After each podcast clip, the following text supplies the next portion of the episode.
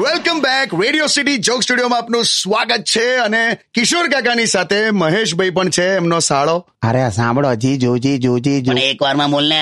જીજુ આ કાયદો એવો આવ્યો છે કે બે થી વધારે બાળક હોય ને એને સરકારી નોકરી નહીં મળે તે કે બહુ ચિંતા કરવા જેવું નહીં કેમ કે આપણા દેશમાં જ્યાં સુધી નોકરી ના મળે ને ત્યાં સુધી લગ્ન જ નથી થતા અને તારે શું છે આ બધાથી ના એટલે મારે પણ નોકરી લેવી પડશે ને એમ તે મળશે તું તું તો લા સખત ટેલેન્ટેડ માણસ છે થેન્ક યુ હા જીજુ તમે પહેલી વાર મારી તારીફ કરી હા ના એટલે મહેશભાઈ ટેલેન્ટેડ તો છે જ હા કાકા અરે બહુ લા બહુ આ પેલું મોટા મોટા મોલમાં પેલું સ્કેરી હાઉસ આવે છે ને સ્કેરી હાઉસ આ પેલું નહીં અંદર પેલું વીસ રૂપિયાની ટિકિટ લઈને જવાનું અને અંદર પેલા ભૂતડા બધા બેઠા આમ ગભરાવે આપણને હા હા સ્કેરી હાઉસ હોન્ટેડ હાઉસ મને ખબર આ મહેશ એટલો ટેલેન્ટેડ છે સ્કેરી હાઉસની ટિકિટ લઈને અંદર ગયેલો અને નોકરી લઈને બહાર આવેલો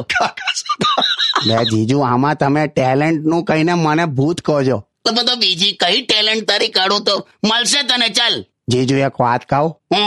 લુક્સ ડઝન્ટ મેટર દેખાવ મહત્વનો નથી એ સો ટકા સાચી વાત છે પણ તારા કેસમાં એવું નથી હમણાં તું બાથરૂમની બાજુમાંથી ખાલી પસાર થયો ને તોય અંદર એમને એમ ફ્લશ ચાલુ થઈ ગયેલું બે જાવ ને યાર જીજુ